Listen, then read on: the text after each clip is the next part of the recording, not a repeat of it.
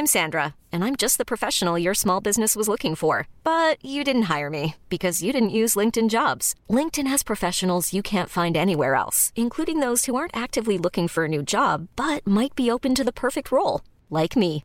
In a given month, over 70% of LinkedIn users don't visit other leading job sites. So if you're not looking on LinkedIn, you'll miss out on great candidates like Sandra. Start hiring professionals like a professional. Post your free job on linkedin.com/achieve today.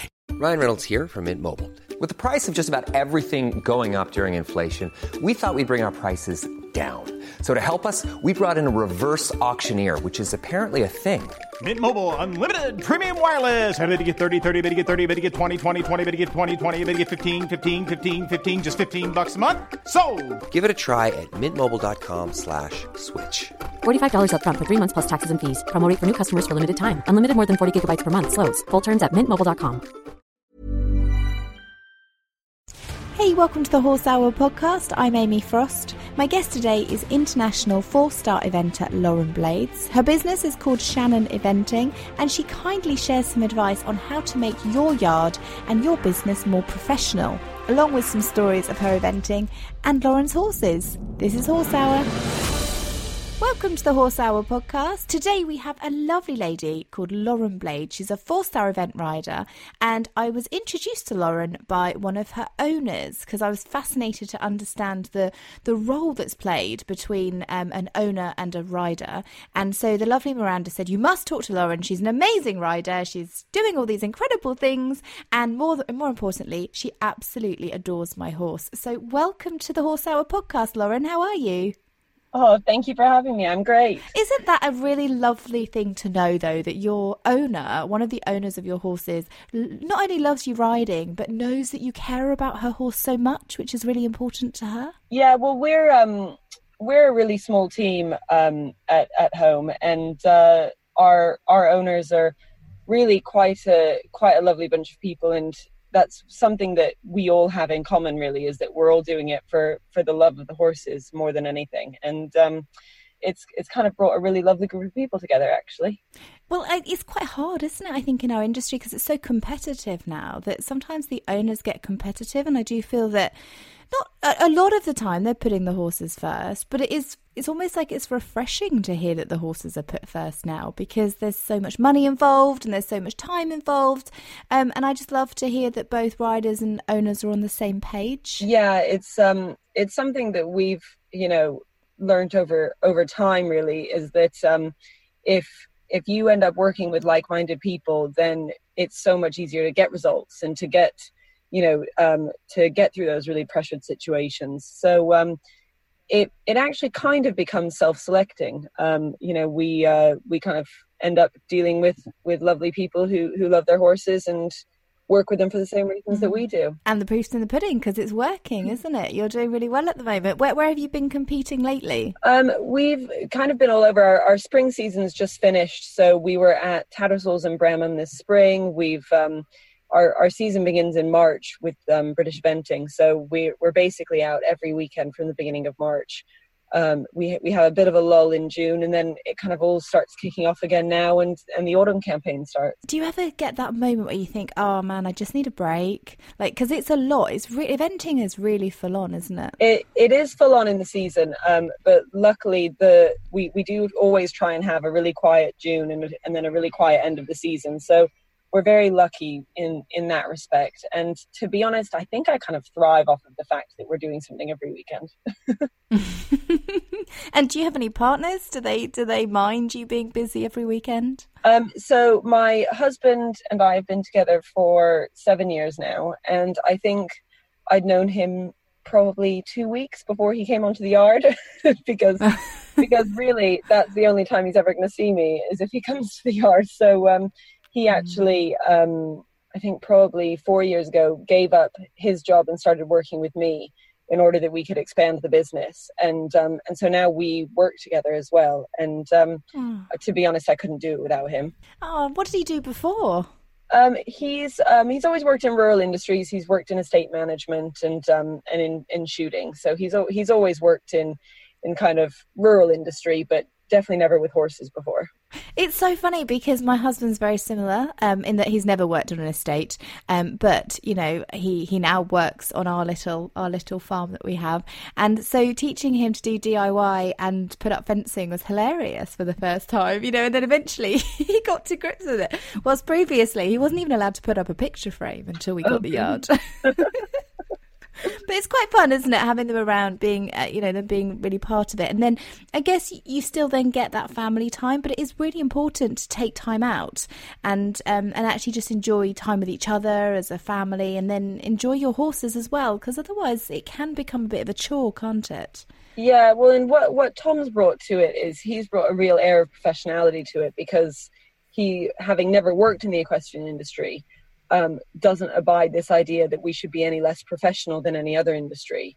So, you know, he's been really good for me and for our business, because he's pulled us up by the socks, and everything we do is all above board and legal, and he knows where we stand with everything. And, you know, it gives you a real, it kind of gives you a real confidence in what you do, because, you know, he's got every base covered. And to be honest, I actually couldn't do it without him. So, so he gets lots of kudos. The equestrian industry can be seen as a hobby, and when you're making that step from a hobby to a professional business, I absolute kudos to you both for doing it all completely properly, because I don't know why. I mean, everything should be done properly, including the invoicing and the tax and the, you know, the health and safety and the employment. It actually is a business, but we do find that we let things go because it started as a hobby. Well, exactly. And I think because for so many people, it grows organically. So it grows from being in the back garden and doing it with your mum to kind of slowly progressing into something more. And if you're not careful, then suddenly you find yourself, you know, with looking at something that is now a fully fledged business, except for the fact that you've skipped so many steps in between. So, so it's very good having him around, because he's a real dose of fresh air. But it's important as well, Lauren, and I think you're a great advocate for people that are running businesses, because to say, you know, you should do it properly, because I really believe that. And, you know, I have a livery yard myself, and I send out contracts, and I apologise every time I send out a contract. I send it and say, I'm really sorry that I've got to do this, because it's ridiculous. I've worked in so many industries, but for some reason this one, I feel like apologising for every time I do anything that could be seen as, you know, legal or, you know, I just feel a bit too much, but we do need it to protect ourselves, I guess. And what you have to remember is that it protects you, but it also protects the client. And ultimately, what can seem like something slightly awkward at the beginning, what you're actually doing is kind of quantifying your worth, you know, because you're saying, this is a service I'm providing. This is something that's worth money and worth time to both me and you.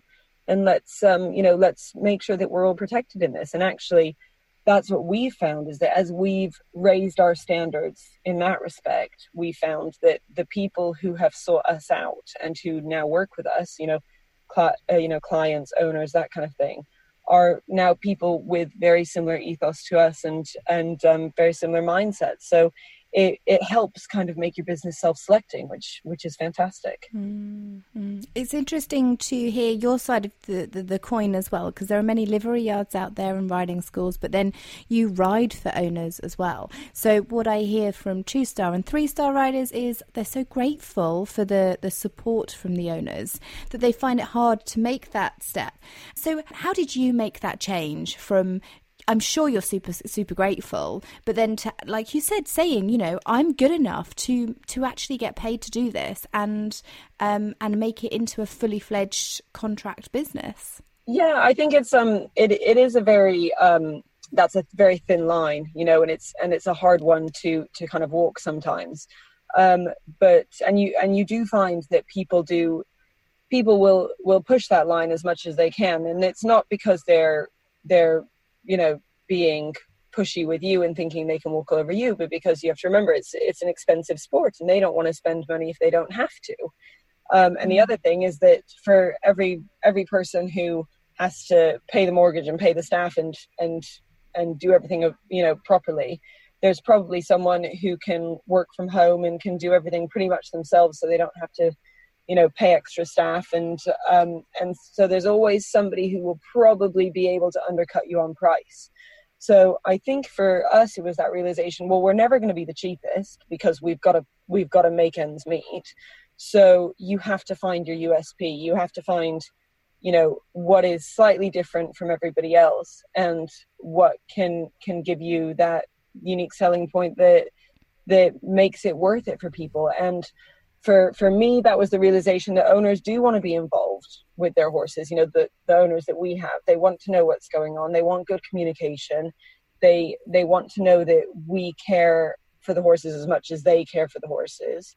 And then you have to, you know, it takes a certain amount of balls, because then you have to stand up and say, great, you know, now I've realized that I'm going to put a price on it. And that price has to be more than what it costs me to do it, because I've got to make some money. No, it's so true.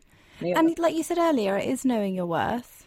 Yeah, exactly. And I think, you know, I do think that's something, traditionally that I have struggled with. And it's something that you almost have to set your price and then you have to stick by it. And if it means you're quiet for a month, you have to think, it's just allowing me time to do more networking, to do more marketing, to, you know, it's giving me more opportunity to create the situation that will allow for a better horse to come into that stable, or, you know, an owner with 3 horses rather than 1, or, you know, it's like, you know, you kind of have to think, even something not going perfectly or meaning that you're a little bit quiet should be giving you opportunity, rather than thinking, oh God, I've put my prices up and now now no one wants to come to me.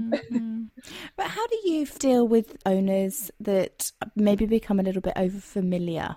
Because we find that in our industry as well, is that is because we're looking after their pride and joy, we're looking after their babies. Sometimes they become your friend. But I was always told that when someone's paying you, then they're not your friend. You know, if they're your friend, you do it for free. But then you can't run a business if you're doing everything for free. So it's another fine line, isn't it, between at what point are they a friend as opposed to being a client?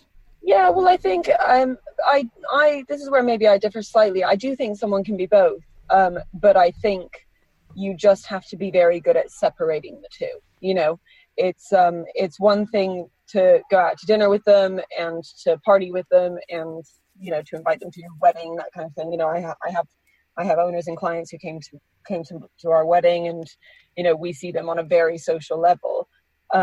But when I get on their horse, and compete their horse with them, knowing that I'm doing it professional. I'm not hungover from a party the night before. I'm not, you know, flying by the seat of my pants. I've done my preparation, and I'm doing a job for them. And luckily, to be honest, we've really never found that line has crossed, really. I'd say the only other thing we have is that when we were building our yard, because our yard is a yard we've built from scratch, so the house was already there. When we were designing the yard, we contemplated either putting the yard in front of or behind the house. And rather than put it behind the house so that people could drive past the house, we put the yard in front so that people don't see our house. And actually, our clients don't come to our front door. You know, it's the yard is the yard. People don't come to the house. And that seems to be a very good thing as well. So if we're having a day off, people don't come to the house. No, and I think when you're working that closely with people, they're kind of respectful as well to your time.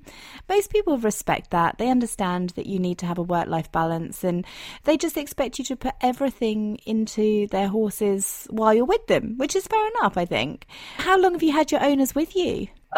Some of them quite a while, and some of them fairly new. We've got some owners who have been with us probably since before we built the yard where it is now. So that's probably 8 or 9 years. And then some that have come on board fairly recently.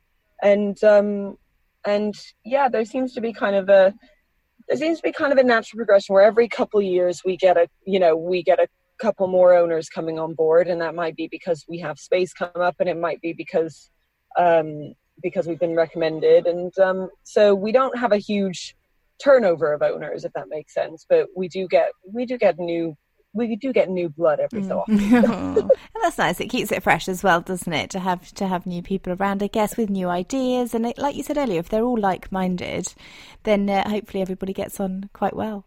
And Lauren, can you share a little bit about your history? Because you've got such an eclectic accent. Yeah, I was actually born in this country. I was born down in Brighton. All my extended family still live down there. But when I was 3, my parents moved out to the States for work. And so me and my younger sister went with them and grew up in the States, very quintessential small town in the middle of the Rocky Mountains, with really not very many horses around. You know, it was only through a friend I met at primary school who had a ranch that we ended up going and even seeing horses. And my dad does say he remembers when we first went to the ranch, and he said, "You got out of the car screaming because you were scared of the dogs that were running around." You know, that's how much of a kind of non-animal kid I was. He said, "But then you looked up at this horse," and he said, "Your whole life was decided there and then. You know, there was nothing else you were going to do with your life." So I grew up there, and I went to high school, and then because I had been born in this country, I was a British citizen, so I couldn't do young riders in the States, and also where we lived was not really conducive to a competition schedule. So I happened to meet Mark and Tanya Kyle. Mark's an Irish event rider. Tanya was a British event rider. They now mostly show jump with their daughter Tabitha, and I met them on the off chance, and they offered me a place as a working pupil. And so I came over and did a summer as a working pupil and decided that, yes, this was in fact what I wanted to do with the rest of my life. Wow. So you really had it set then. You were driven. You knew what you wanted to do. Yeah, I remember having breakfast with a lot of girlfriends before I moved to England when I finished high school. And they were all, you know, trying to decide which university they were going to, and they were wondering what it was they wanted to do with their life. And I remember one of my girlfriends saying, "Just so jealous, because you just at least you know." And your parents, did they move back to the UK with you, or did they just say, you know, good luck? No, they're still in the States. Yeah, they're they love where they live, and I love it too. It's great for a holiday, and they're not horsey people. You know, they're enjoying where they live, and I've got extended family down south, so I'm only a few hours from them. So yeah, it kind of works well. I always say a good ocean really helps you get along with your parents, because you know when you need them. How did you end up then making the move from, because you're in Leicestershire now, so from when you moved back to the UK, did you move straight to Leicestershire, or did you do some travelling around, or how did it work out? So because I came as a working pupil for Mark and Tanya. They were based at Arena UK, which is a show centre in Lincolnshire. So I was based with them for a year.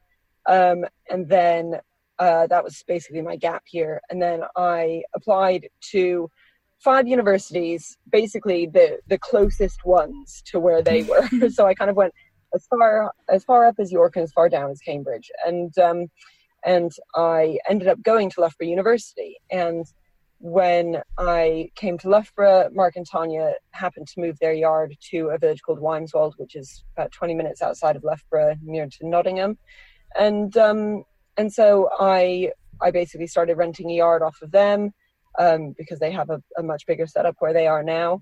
And rented a yard from them for 5 or 6 years through uni and after it. And then we bought our place and built our yard. So we're now next door neighbours to them. Oh, wow. Gosh, that's amazing. So actually, at a very young age, you were going to uni and running a business at the same time. Yes. Yeah. Which did result in me mostly running a business and not doing very much uni. No. So did you complete uni? No, I did the first 2 years. Well, to be fair, Lauren, I'm not surprised. I'm surprised you did 2 years at all, because, or even the thought process of going to, you know, even signing up to university, because most of us, when we're hell bent on having horses, we know where we want to go. It's like uni doesn't even come into it, you know? Yeah, I know. But it does. I mean, I think uni is great either when you don't know what you want to do or when you're doing a very specific vocation. But I was studying English, which was never really going to help me run a business. And then I switched to business studies, But equally so, you know, macroeconomics isn't really going to help you run a small business. Well, I don't know. I feel like we need it right now. I know, I know. And when did you meet your husband? Ryan Reynolds here from Mint Mobile. With the price of just about everything going up during inflation, we thought we'd bring our prices down. So to help us, we brought in a reverse auctioneer, which is apparently a thing. Mint Mobile Unlimited Premium Wireless. How to get 30, 30, how to get 30, how to get 20, 20, 20, how to get 20, 20, how to get 15, 15, 15, 15, just $15 a month? Sold! Give it a try at mintmobile.com/switch. $45 up front for 3 months plus taxes and fees. Promo rate for new customers for limited time. Unlimited more than 40 gigabytes per month. Slows full terms at mintmobile.com. I'm Sandra, and I'm just the professional your small business was looking for. But you didn't hire me, because you didn't use LinkedIn Jobs. LinkedIn has professionals you can't find anywhere else, including those who aren't actively looking for a new job, but might be open to the perfect role, like me. In a given month, over 70% of LinkedIn users don't visit other leading job sites. So if you're not looking on LinkedIn, you'll miss out on great candidates, like Sandra. Start hiring professionals like a professional. Post your free job on linkedin.com/achieve today. Since 2013, Bombas has donated over 100 million socks, underwear, and T-shirts to those facing homelessness. If we counted those on air, this ad would last over 1,157 days. But if we counted the time it takes to make a donation possible, it would take just a few clicks. Because every time you make a purchase, Bombas donates an item to someone who needs it. Go to bombas.com/ACAST and use code ACAST for 20% off your first purchase. That's bombas.com/ACAST, code ACAST. So I just met him probably about 8 years ago now, just through mutual friends, very boring, just at a birthday party. And, well, we'd actually met the year previously at the Cottesmore Summer Ball, but we'd just been on the same table. And I remember saying hello to him, and then he promptly went out of my mind, you know, like I just met him in passing and then didn't see him for a year, and then met him at this birthday party. And yeah, we've been together ever since. Oh, it's lovely. So it wasn't love at first sight to start with then, seeing as... although I hear that a lot when people get married. They're like, oh, no, I didn't even really fancy them to start with. They were a grower. I know, poor Tom. He'll kill me for saying this. But my big issue, I remember ringing my sister after I first met him, and you know, properly. And I rang my sister and she said, oh, where are you? And I said, oh, I'm just coming back from a date. And she said, oh, is he nice? And I said, oh, yeah, he's lovely. I said, oh, but he really is short. And he's not short, he's 5'10", but you know, he wasn't 6'3". So the poor guy had to work very hard. Well, clearly that wasn't a non-negotiable. He won that one in the end. Yeah, exactly. And what was it like when he first introduced? Because how did you introduce yourself? Did you introduce yourself as a rider, as a yard owner, as a businesswoman? What? How did you introduce what you do? Yeah, well, I just told him I was an event rider, but he actually, I think he knew of me already from the horses. I think he, you know, because of the industry he was in and also the mutual friends we had, he kind of already knew kind of what I was up to. But I think I did a really good job of making it look a lot more professional than it probably was at the time from the outside. You know, I think he kind of met me thinking, wow, this woman's really got her shit together. And then he met me more and he was like, okay, wait, actually, she's fine about this. She needs me. She needs some help. Yeah, exactly. I just find it really fascinating, the first introduction to the horses, you know, of like, okay, this is us. We're really together. We're okay. And then we introduce him to the horses and everything just goes out the window. The first time that they have to poo pick the field, the first time they have to put hay out. And it's like they have the look on their face of, what have I walked into? Like, how early do you introduce them to this world of what a worm is and why you need to look for worms in poo? I remember saying to him once, I said, oh, do you want me to teach you how to, because he was leading and filling water buckets, and he could do those kind of, you know, very more simple tasks. Mm. And I said, oh, do you want me to teach you how to pick out their feet? And he looked at me and just went, no. Because if you teach me, I'll have to do it more. Yeah. Oh, bless him. Yeah. And by the way, he does now know how to pick out feet. Yeah. Well, yeah, I bet he knows how to wrap, to bandage, to lead, first aid. He's got to know it all now. And then, you know, 7 years down the line, 8 years down the line, you're now married and you've got your own yard and together as a couple, which I think is really lovely. So can you tell me more about your horses then, Lauren? Because you've tell me some of the places that you've ridden at recently. Well, so this year we've ridden at Tattersalls and Bramham. We with a couple horses, two horses who are both mares called Jamila and Freckleton Mythago. And Jamila is a new ride for me this year, but Margot, the Freckleton Mythago horse, is a mare I took on last year. And she is one of those horses who's, she's 12 years old now, so she's really in her prime. But for different reasons, she's missed out on a season here or there, or, you know, been a bit from pillar to post. And she is one of those horses that just took a little bit of understanding and getting our head round, and she's a really exciting horse. And the family who own her, the Davenports, Katie and Jamie, and they've got three children as well. They're incredibly supportive of all the work we've done with her. It's been a real fast track with her. I did two novices on her last year, and then this year she did one intermediate, and then she went straight to a 4-star short. And then did another 4-star short. So wow, she kind of has not had many runs this season, and has really ramped up the technicality and what she's doing. And she's one of those horses that just wants it. She really, really wants it. So so she's a very exciting horse for us to be working with.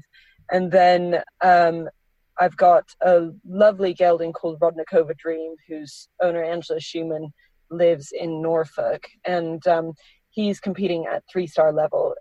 He just went to Houghton this year in Norfolk for his first long format 3-star, and he's again another horse I think a lot of.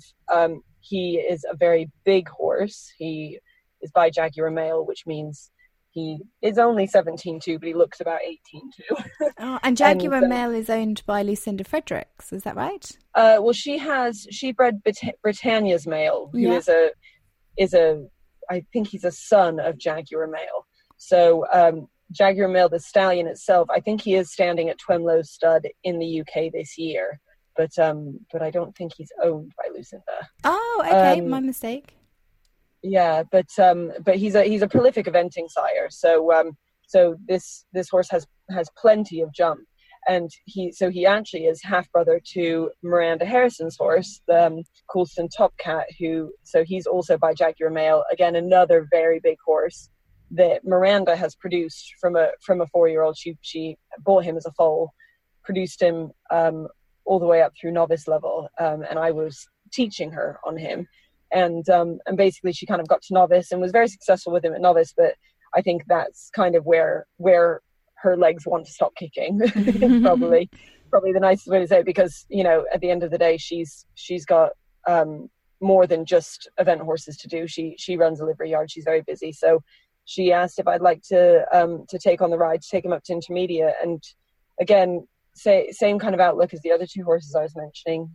He just wants to do it, and when they want to do it, even if they're not physically the most natural horse, although I'd say TC is pretty strong physically, even if they're not perfect, which no horse is, if they just want it, they'll find a way to make it happen. And I truly believe that is the making of an event horse. I'm fascinated. I'm listening to you intently because I feel like I've just planned my yearling's life now forever. So he's going to go to Miranda when he's 3, because I literally don't have a clue what I'm doing. So he needs to go to Miranda. And then he's going to move on to you, Lauren, because I really believe he's going to be huge. He's standing at 15 hands already, and he's only 14 months old. He's very bold.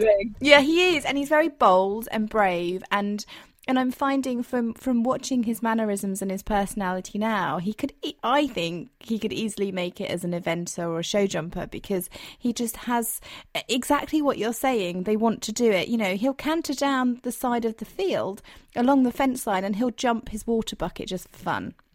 So they do have it in them, but also is there a line? Do you ever find that horses that want to do things, but also horses that want to do it for you? That maybe how do you distinguish that difference between horses that just want to do anything they can for you as their rider and their owner because they trust you, as opposed to because it's ingrained in them and it's just natural.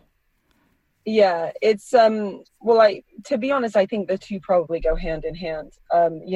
A horse only you only know that a horse wants to do it if you give them the opportunity to do it, and then back off and say, okay, do you want it? Horses in training, they might occasionally need telling, but most of the time they need showing. And I think if you show a horse what you want, and then they pick up that slack and say, "Yep, yeah, now I'm gonna take the information you've given me, and I'm gonna move that forward." That's what you want, and I think that's a big progression for a rider. And I think that's probably a very big difference between amateurs and professionals, is that amateurs, I often find, because I do a lot of teaching, they want to know how they make it happen. And they do need to make it happen. They need to use their legs loads more than they think. They probably need to have their hands lower than they think. And, there's different ways that you can tell horses to do things correctly. But ultimately, you're not doing it for them. At the base of the fence, you sit back, you let them jump the fence, And so I kind of think the two go hand in hand. Mm. I wouldn't be able to I can't make a horse do anything, Lauren. It's like I just sit and kick and hope. And, I want to turn left. We go, come on, everybody. There are worse things to do than sit and kick and hope.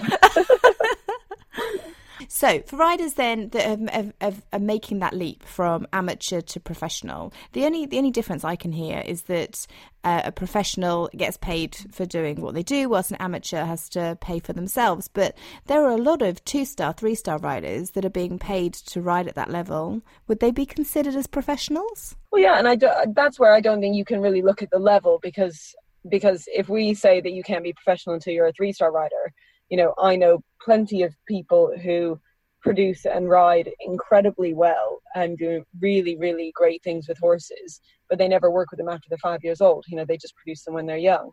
So I don't think it's that you have to be competing at a certain level. I think having competed at a certain level probably gives you confidence and a certain intuition for those competition situations.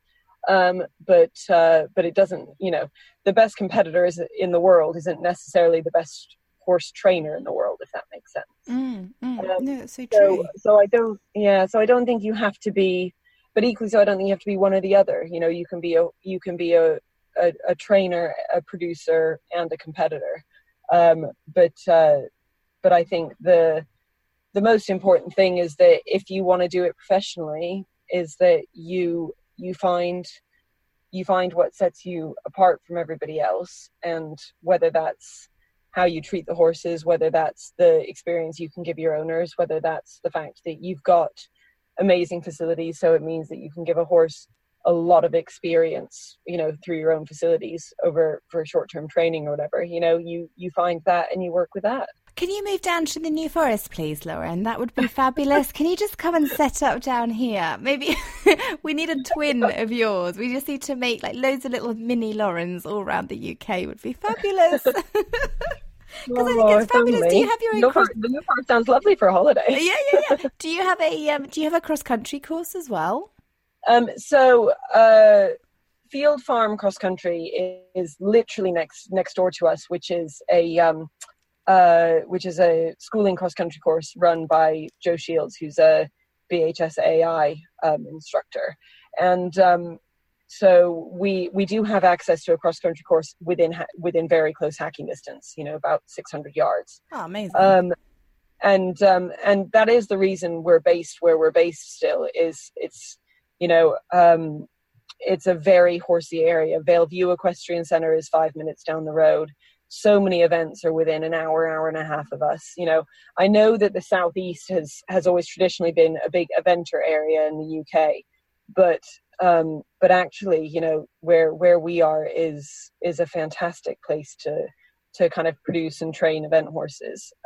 So I don't see us ever wanting to move from this area while we're doing what we're doing.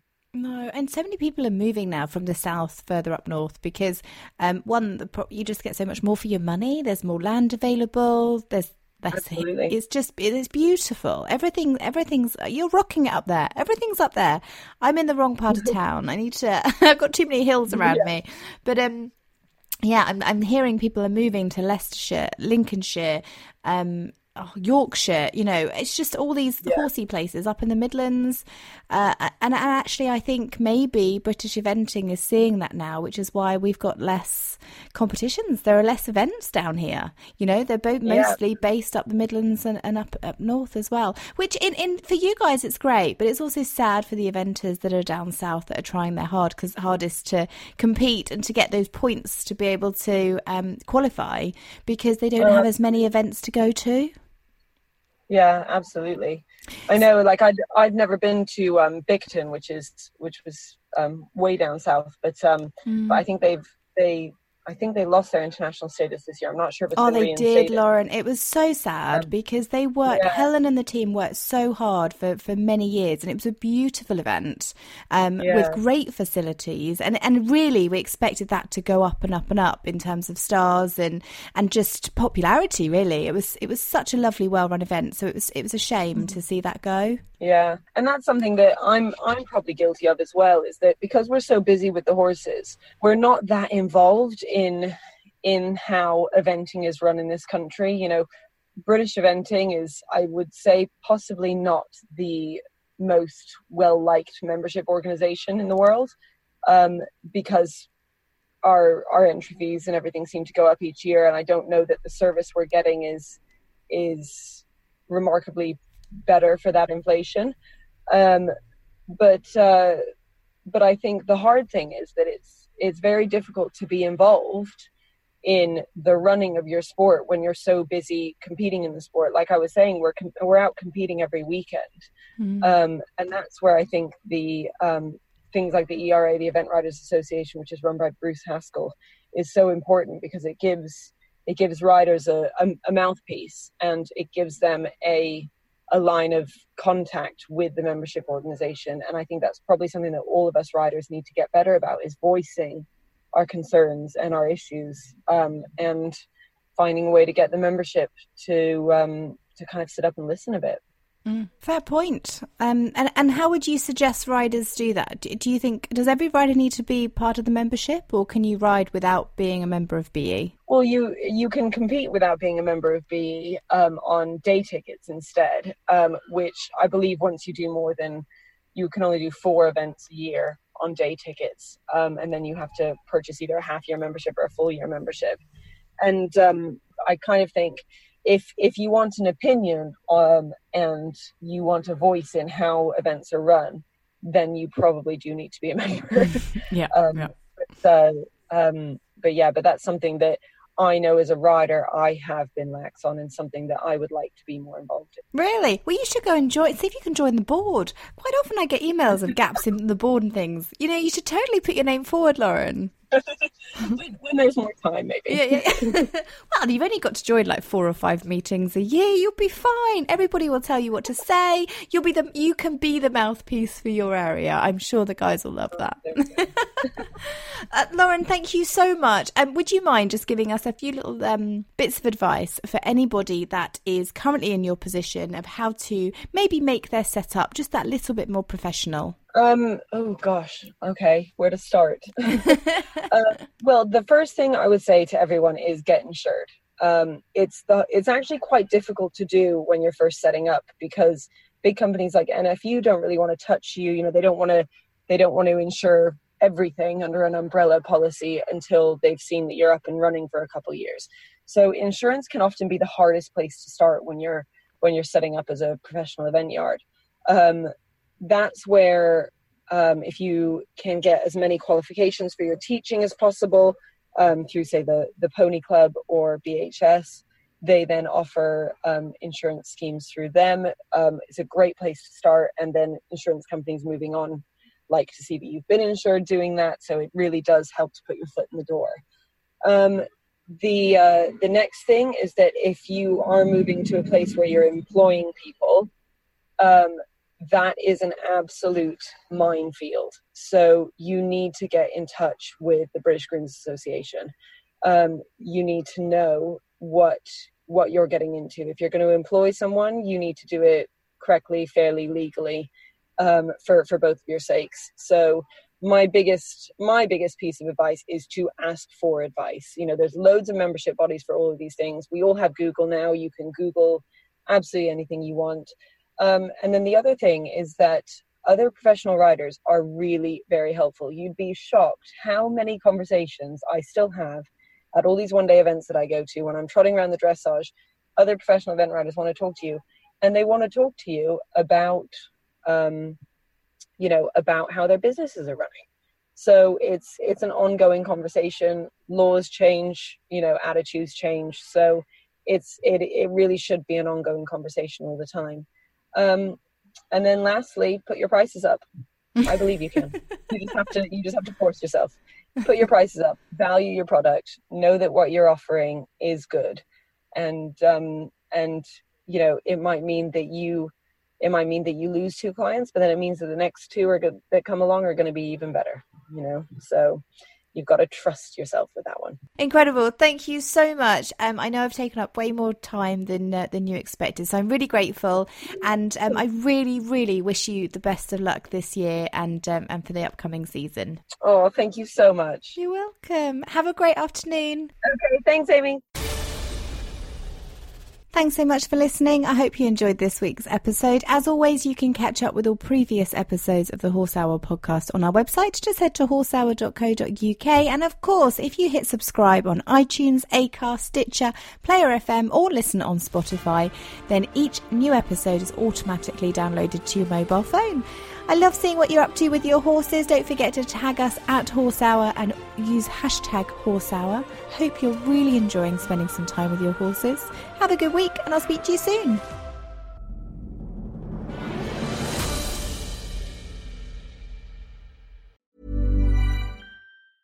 Planning for your next trip? Elevate your travel style with Quince. Quince has all the jet-setting essentials you'll want for your next getaway, like European linen, premium luggage options, buttery soft Italian leather bags, and so much more. And is all priced at 50 to 80% less than similar brands. Plus, Quince only works with factories that use safe and ethical manufacturing practices. Pack your bags with high-quality essentials you'll be wearing for vacations to come with Quince. Go to quince.com/pack for free shipping and 365-day returns. Hey, it's Paige DeSorbo from Giggly Squad. High quality fashion without the price tag. Say hello to Quince. I'm snagging high-end essentials like cozy cashmere sweaters, sleek leather jackets, fine jewelry, and so much more. With Quince being 50 to 80% less than similar brands. And they partner with factories that prioritize safe, ethical, and responsible manufacturing. I love that. Luxury quality within reach. Go to quince.com/style to get free shipping and 365-day returns on your next order. Quince.com/style.